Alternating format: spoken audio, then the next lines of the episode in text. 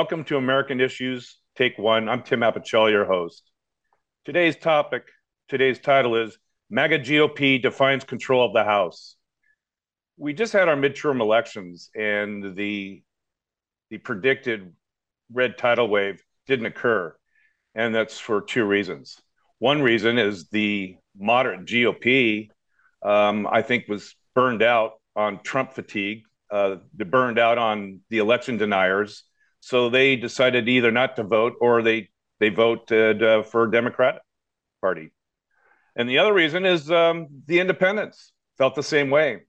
Uh, they just felt it was it was too much for all these election deniers, particularly in the swing states, um, and all the the mishegas and rhetoric they were throwing out in the primaries and certainly leading up to the midterm election.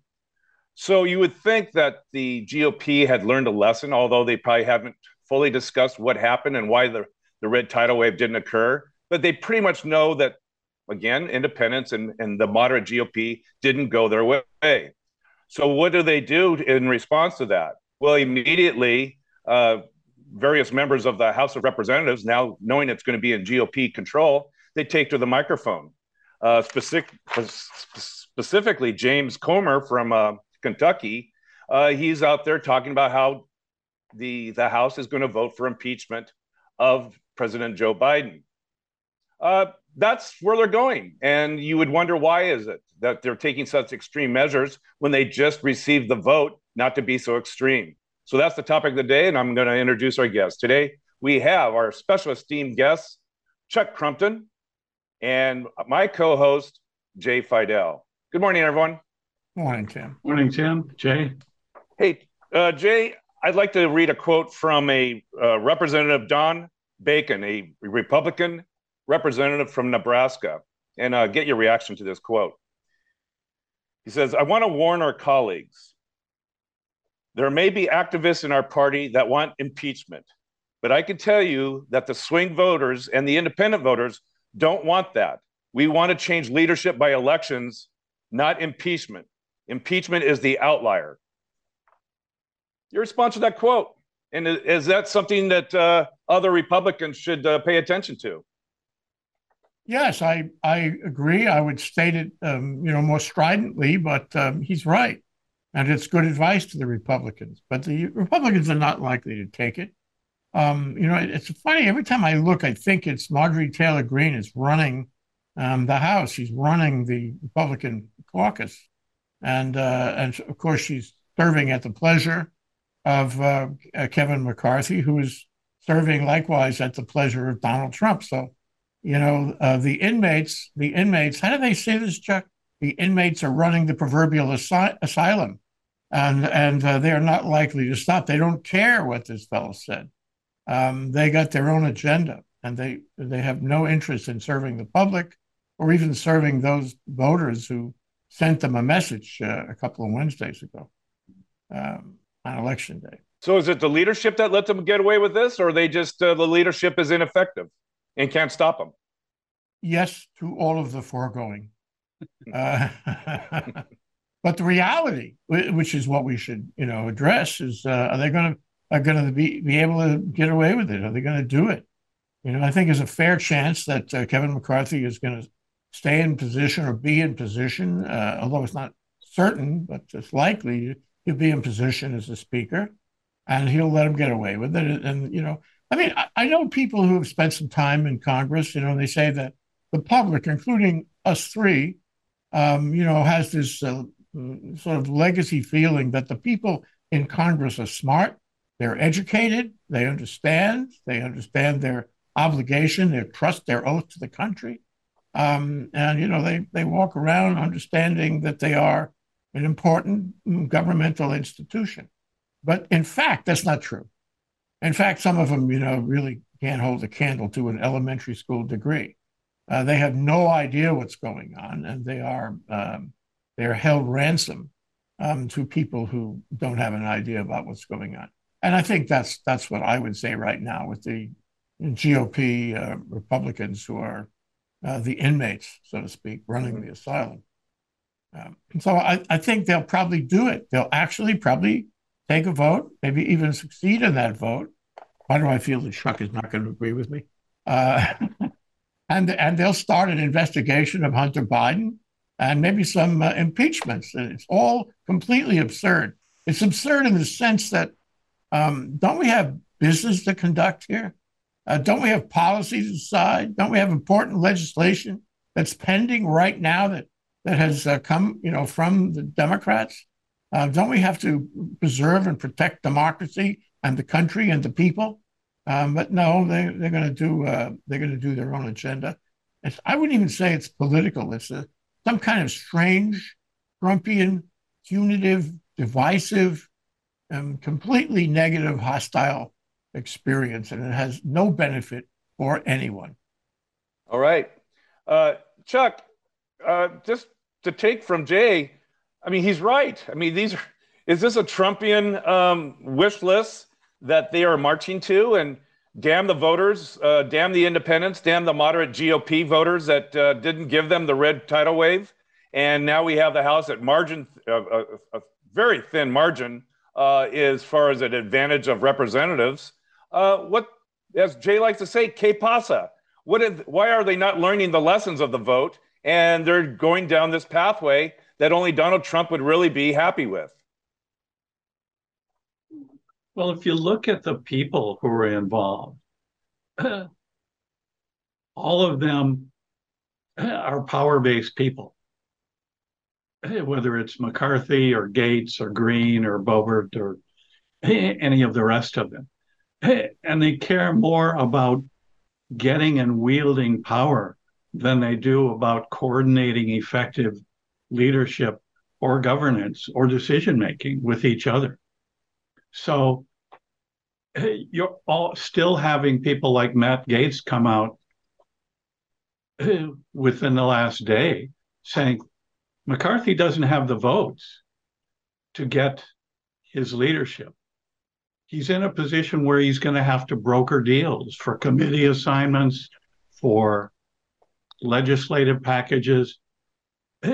There may be a Hunter Biden chase just to satisfy people in there if they can get trade offs that will give them committee control or legislative act control. But the Republicans are going to be bargaining and dealing with each other. Their factions are not unified. And the way that the leaders of those factions approach them are divisive, not unifying. That's worked for them. Why would we expect them to give that up, whether it's McCarthy or Gaetz or any of the others? Well, I question whether or not it has worked for them. I mean, on the last show, I said if the Republicans want to start winning elections, they're going to have to stop following a personality, that personality being Donald Trump. So if Donald Trump handed them the loss in 2018 midterms, handed them the loss of the 2020 presidential election, handed them the loss of the special election in 2021 in Georgia, and now handed them the most recent midterm loss of 2022, at what point do they kind of knock themselves in the head and going, "Hey, following this guy is not winning election for us"? Um, where they? You know, what's their next what, step? Tim, you know what? I think you're you're making the assumption that Donald Trump does not learn by his mistakes. You make no, he has nothing to do with it. Donald Trump will be Donald Trump. I'm talking about the moderate GOP that's still basically running the show. Uh, the MAGA GOP still in the wings. But even even the moderate GOPs are still saying we don't have a platform. We don't have a policy platform. Uh, our platform is Donald Trump.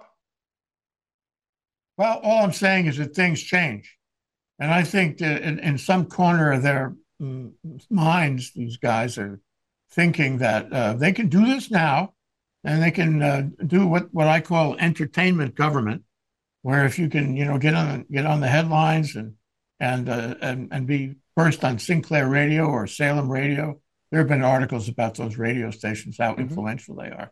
Um, then you know you can you can entertain me people and and they can they can wait they can wait a year or more before they try to make the case that they're serious um, representatives of the people. I guess they feel they don't have to make that case right now. The only thing they got to do right now is have power, as Chuck says, and have entertainment value. Okay. Chuck, do you think without a policy platform that they uh, clearly don't have, will that serve them well in 2023 and 2024? why should that change either? It, it didn't right. work. Okay. It didn't work well for them in 2020, 2021, or again in 2022. They all, the new media word is underperformed. So we're not seeing leadership on the Republican side that is in any way unifying, that is any way party over faction, party over individual. We're still seeing the opposite. Well, why we're would seeing anything? candid- Why would anything change? we're seeing potential candidates other than DeSantis, say uh, Chris Christie. I mean, he certainly gets it. He said it a hundred times. You know, if we don't start focusing on the economy and things that are important to the American, you know, uh, kitchen table, uh, we are going to lose again. So there's other candidates like Chris Christie. Um, even Mike Pence knows that uh, you've got to have policies that are that are important to the American people, uh, whether they're GOP or not. Um, so these other candidates that may come out later, uh, do you think they focus in on the bread and butter issues uh, around the kitchen table, or do they stay on the extreme uh, wingnut side of the party, which is MAGA GOP? Well, two things. One, they always follow the money. And as long as Trump dominates the donors and the money, as he has, maybe not to the extent that he previously did, but still more than any other one person, you're going to see Rubio and Cruz and the rest of them still performing in pretty much the same manner. That's the pocket that they want to tap. We don't see anyone, as far as I can tell, and I'm open to your insights on this, both of you. We don't see anyone like the old Ev Dirksens or Bob Doles or people like that who had any respect or any sway at all on the other side of the aisle. We don't see people who can deliver. The closest Okay. they got, McConnell could marshal all of his 50 troops to vote against something, even if 60, 70% of the American people wanted it to happen, whether it's infrastructure support or whatever. Well, let's look at Mitch McConnell, um, you know, minority leader of the Senate. Um, he's no fan of Donald Trump. We all know that. Um, yet he has admitted that the GOP does not have a, a, a policy platform. Uh, does that change? Does that change because one, he can't stand Donald Trump? Two, he's acknowledging that without a policy platform, the Republicans will continue to lose these elections in so many in so many ways. Um, do we see a change, a more strident change out of Mitch McConnell? I, I think we know the four corners of Mitch McConnell, and he's not capable of leading on policy. He hasn't, and he's not going to, whether he has the power or not. The second part of that is there's still plenty of um, MAGA Republicans in the Senate. He's got to keep them under control, and that's his uh, that's his focus. So I don't think you're going to see a change in Mitch McConnell. Um, Hmm. Pray as you might, it's not going to happen. Chuck, do you agree with that? Yeah, why should McConnell change? He has no reason to think that what he's been doing for decades has not worked for him. It's he's pretty much a one-trick pony in terms of I'm here to keep the Democrats from passing anything that might give them any leverage in elections at all or any other gain. And he's done that to some extent relatively effectively with some help from people like Manchin and Sinema who broke ranks. But Well, we heard uh, this is- this week. We heard this week. You know, uh, former Speaker, uh, uh, Speaker of the House, Paul Ryan, uh, explicitly in an interview say, "I am I'm never Trumper," and his rationale was, "It's not that I wasn't proud of the things we did as far as judge selection and some of the policies we did on tax reform." He said, "I'm proud of those those accomplishments." He said, "The bottom line is Trump can't win anymore, and he's going to force the GOP party to lose." Uh, he was that explicit. Now, you know, Paul Ryan's not in politics anymore, at least for now. Um, but do other candidates pick up on that? We know that Chris, uh, excuse me, that um, DeSantis won't because He just got elected governor, so he's going to have to be pretty silent for at least, I would think, eight months to a year. Otherwise, the voters aren't going to be happy that he's switching out of the governor's seat, trying to get into the presidential seat. So, are there other candidates, Chuck, that pick up that that baton that Paul Ryan has left now on the stage? I, I don't see any. I'm open to any. you folks, but well, there I, just isn't know, anybody Paul out there. Ryan is is not in the House. He's not there, and and a lot of the names you mentioned, uh, Tim, they're not there. They're not running it. The people in the House are running it, and the caucus is running it. And you know, we'll see about Kevin McCarthy, but the likelihood is he will run it, and Marjorie Taylor Greene is running. All these people are you know uh, inmates in the asylum um, where you know the, the guys on the outside, the go, guys who are former, the guys who have had a stroke of conscience now years later, they don't mean much. And by the way, um, I'm no fan of Paul Ryan.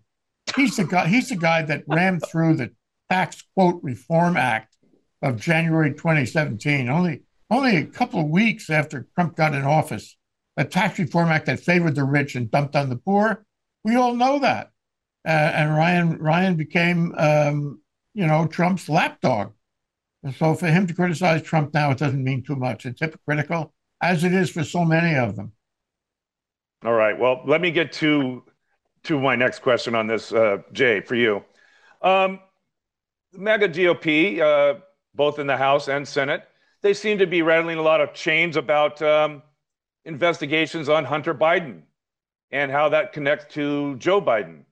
Uh, is there motivation again a, strategy of years of distraction until the election of 2024 as was the um, benghazi senate committee hearings is is that their strategy of distraction or is they really think there's something to it all they know to a man and woman there's nothing to it uh, it is merely a distraction it is that entertainment i was talking about it it'll make headlines everything they find about his uh, drug usage and so forth they're never going to hit any pay dirt on it. And what you know, what it's worse than Benghazi. In Benghazi, at least there was a threat of possibility that Hillary Clinton did some wrong.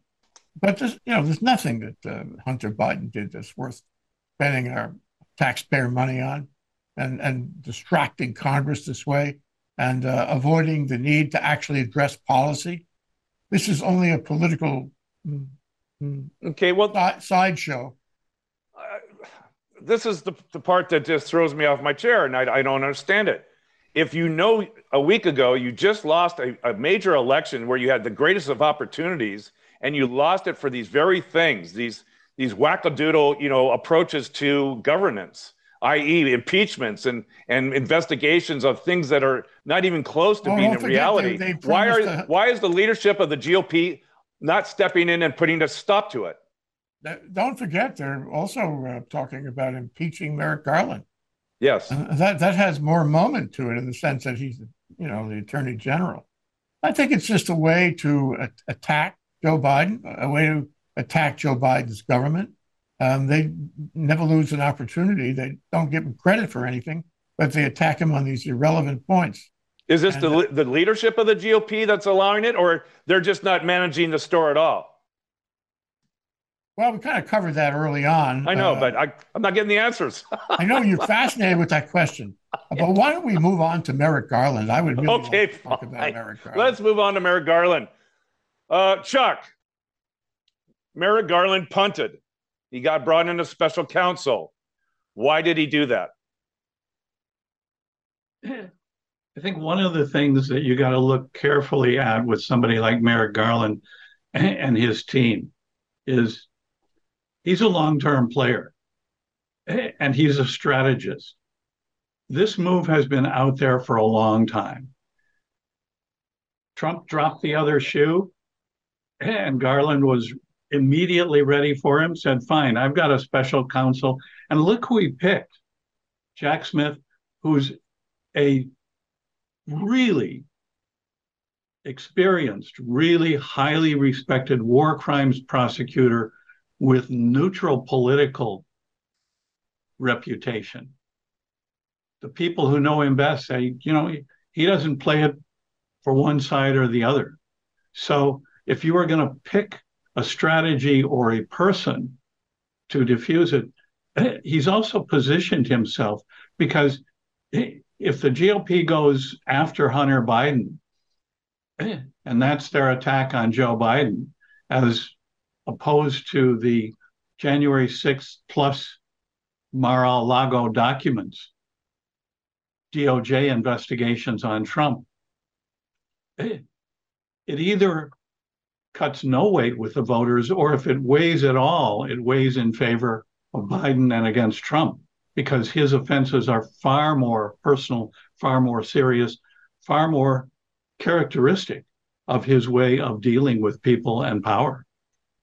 Well, with all the appeal processes available to Trump and his attorneys, uh, do you feel that this potential delay will um, run up against those deadlines before the 2024 election?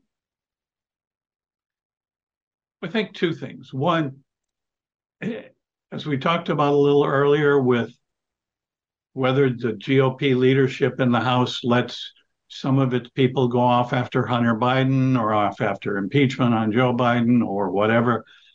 If they get trade offs for that, that enable them to get power in committees or power for legislative action, that will be the, the underpinnings of those moves. But doesn't get them any stronger position for the 2024 election. So the real question is exactly the one that Jay brought up and you're inferring is who's going to do the most to connect with what really concerns the American people between now and the 2024 elections. It's not going to be Hunter Biden. It probably will not be January 6th. We've learned what we have to learn about that, or Mar a Lago. We've learned probably most of what we have to learn about that. But what's going to happen between now and November 2024 that may appeal to independents and to young voters, who are the two groups who made the biggest difference in the 2022 election midterms. All righty. Thanks, Chuck. Jay, what are your thoughts about the appointment of a special counsel for, from Merrick Garland? Yeah, first, I want to say that whether the American voting system and American democracy works is an open question. The jury's out on that. And I'm watching Kari Lake very carefully mm-hmm. um, because if she if she prevails on um, you know the absurd arguments that she and uh, Steve uh, uh, Bannon are making, and and Mike Flynn too. Oh God, they're back. You know, they're back. Yeah, it's like the, the, the monsters on television. Um, they're back, and here they are uh, arguing the same points that Trump argued before. It's all a lie in Arizona. Unbelievable. Well, we still have two counties in Arizona, Cochise County, and I don't remember the other one, that are, are going to refuse to certify their election results. It's it's it's you know it. The problem is the system may be broken, and it's not only Arizona. You know there are other states that that Trump set up before he left, um, and where Republican legislatures, uh, you know, um, adopted and governors adopted legislation that was anti-democratic, and that is still in place. And, and the Supreme Court is not likely to fix it, and Congress is less likely to fix it. So we make the assumption for 2024 that there'll be a legitimate, um, you know, true and fair vote. I, am not making that assumption just yet. I want okay. to see what happens. Um, but going back to uh, Merrick Garland, first of all, uh, I want to be iconoclastic about Jack Smith. You know, we when when these guys have been nominated and brought into, you know, the winners' circle there, uh, the press and the people around them said in the past over and over again, they're really good guys and they have a great, uh, you know, background and credentials and they'll be fine. You know, and it, it's like um, uh, uh, Bill Barr. Everybody said, "Oh, he's a great choice." He was a terrible choice. I'm here to tell you. He was corrupt from day one. But all these fellows, including a lot of, you know, Democrats, were saying, no, he's a good choice. You'll see it'll work out fine. Bob Mueller, he was a great choice. Mr. Chicken Mueller. It didn't work out fine, did it? But everybody said, you can't find anybody better than Bob Mueller. Bad appointment. I'm sorry. You know, and, and uh, they knew in the Department of Justice. I mean, we've had a lot of bad appointments. Uh, and, and look at the, some of those crazy appointments that uh, Trump was making, actually successfully making at the end of his term. They're still in office, including in the Department of Justice. So um, now looking for uh, Jack, uh, Jack Smith. I love that name. Mr. Smith goes to Washington. Um, he he was uh, doing uh, war crimes prosecutions. I'm here to tell you that um, Think Tech uh, has uh, a regular show called Transitional Justice, and we talk to people in Ukraine all the time, every two weeks, uh, who are familiar with the war crimes and the war crimes prosecution in the same court that Jack Smith has been associated with. And I want to I want to tell you here on American Issues Take One, okay, that so far in nine now ten months of full, you know, global uh, acknowledgement and recognition of all the war crimes that have been taking place and are still taking place. Guess how many war crimes prosecutions? Guess how many indictments have actually been achieved in the Court of Criminal Justice in The Hague? You get one guess. You first, Chuck. A very tiny number. How about zero? I, Can I get a guess, Jay? Disagree. Yeah. How about nada? Nada. So I'm saying, well, okay, you know, everybody's tripping on this thing about how he was a war crimes prosecutor. Um, um, does that should we jump up and down about that?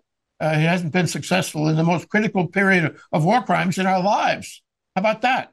Um, you know, so uh, and I guess it's good that he's not associated with the Washington Beltway and he's not a you know politician. He's a quote prosecutor, but a so I'm not so sure about Jack Smith. Uh, and uh, you know, I just refer back to some of these other appointments where everybody got so excited about the appointment, and it turned out to be a gold-plated dud. The jury's out on Jack Smith. Sorry, sorry. I know I sound like an iconoclast. Um, okay, then there's, there's uh, Merrick Garland. And really, the big question of, of the month, anyway, is uh, why did Merrick Garland feel at this point it was necessary? From a legal point of view, and Chuck will agree with me, it makes no difference whether Trump put his hat in a ring or not. Uh, Merrick Garland could have, should have, um, you know, uh, uh set, uh, set a grand jury uh, for an indictment a long time ago. he didn't need anything more than than the three of us read in the newspaper to make that indictment on both of these cases. You know, they still have a thing called circumstantial evidence. You know, it's still part of American law. What are they waiting for? Well, waiting, waiting for Godot to write in from Mexico. What you know? What is it? He could have had an indictment months ago on both of those cases. What is he waiting for? I submit to you that he's hmm, um, a chicken, and uh, he doesn't want to do it, and for reasons that you know, of his own reluctance or lack of confidence or political concern. He is not moving. He hasn't moved in two years on January 6th.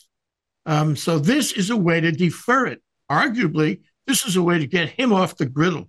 And you know, the, the ironic point is that at the end, he's going to have to sign off on it anyway. Um, but it gives him, you know, a layer of protection. It gives him deniability. I'm only signing off because Jack Smith told me to that sort of thing. It's not my decision. Uh, so, um, so that you know, I'm very concerned that Merrick Garland is not the right man for the job. Uh, he was also great credentials, but he's not the right man for the job. He's been sitting behind the bench too long. I'm sorry. Um, the other thing, and, we've discussed this about ten times, is are are these indictments going to make a difference? You know, I remember so many mayors in this in this country have actually been indicted, prosecuted, punished, and go to jail. And then they come back and win elections. Um, Trump has 50 ways to avoid uh, all these indictments and all these prosecutions and delay them until it's right up to the crunch in 2024. I am not, cons- I am, I do not believe that any of that, any of those indictments or potential prosecutions are actually going to stop him. Um, he's going to be back. He's going to run. He's going to reactivate the base. And I think, um, you know, he'll, you know, look at the way he got uh, Kevin McCarthy to spin around 360. Uh, look at the way he got uh, Mitch uh, McConnell to spin around 360.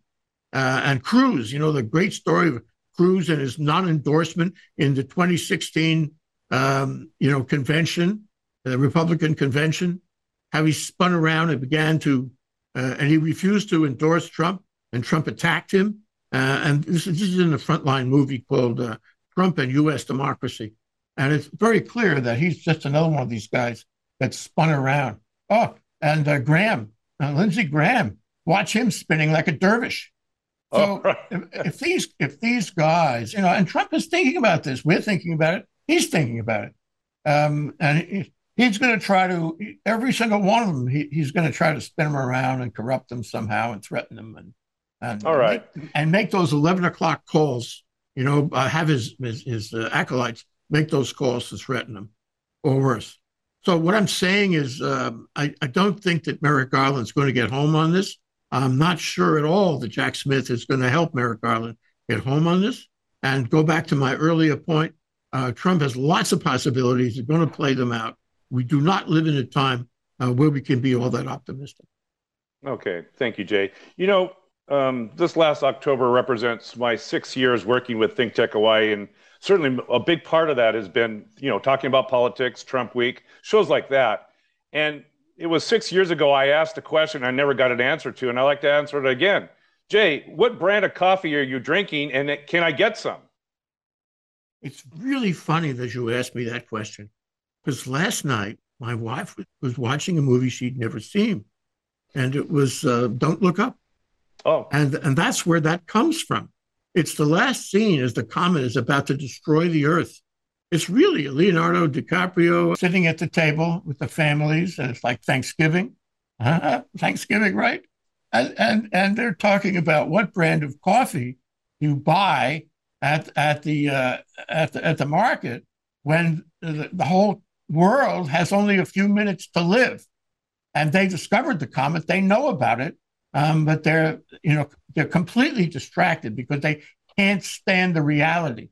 And Don't Look Look Up is a profound movie. I urge everybody to see it. Um, and it's it's it's not funny. It's not funny at all. And and I think we live in a world where we are um, we abuse ourselves. We, we do not recognize the reality. We do not recognize what would happen if we lost our democracy. And the comet of, of the loss of our democracy is coming closer every day. No, that's a, that is a good point, Jane. I always appreciate when you make it that is an important point to make. Uh, Chuck, uh, we've run out of time, but uh, Jay said that I'm sure Chuck will agree with me on this. Uh, do you?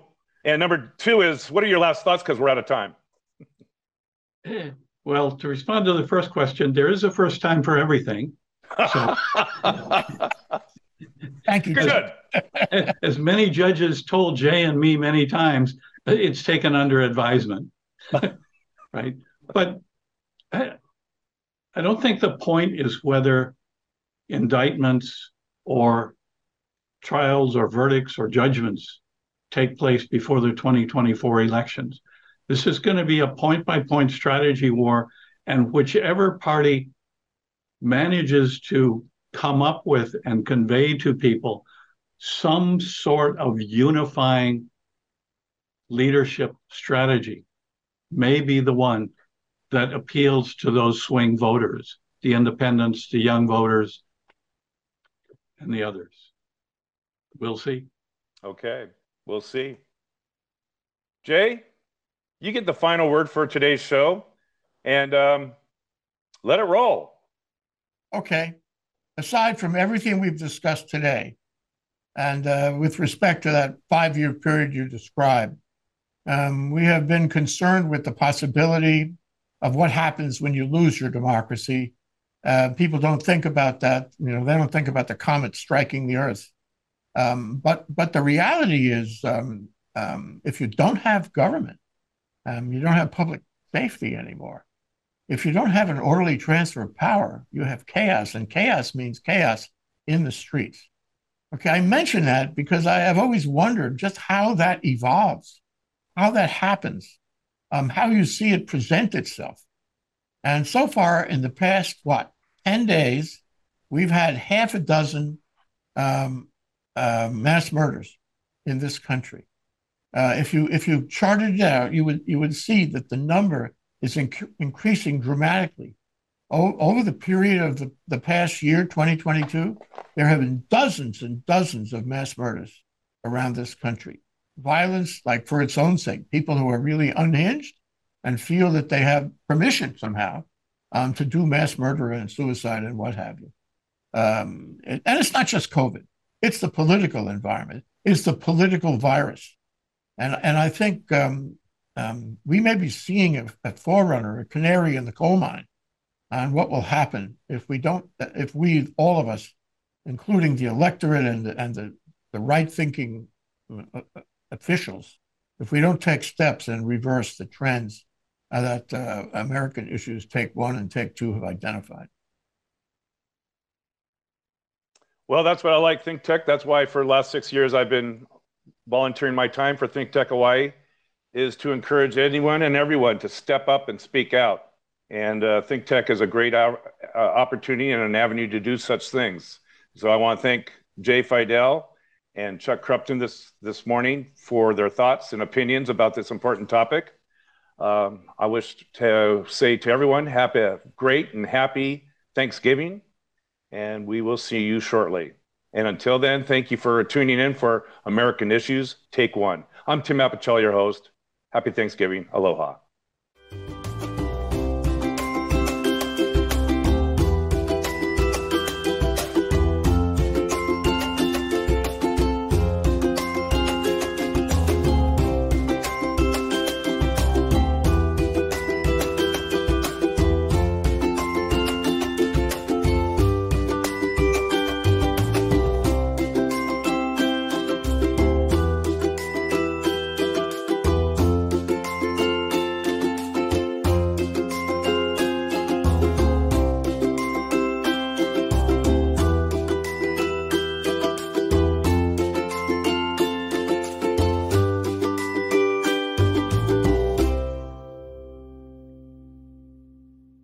You so much for watching Think Tech Hawaii.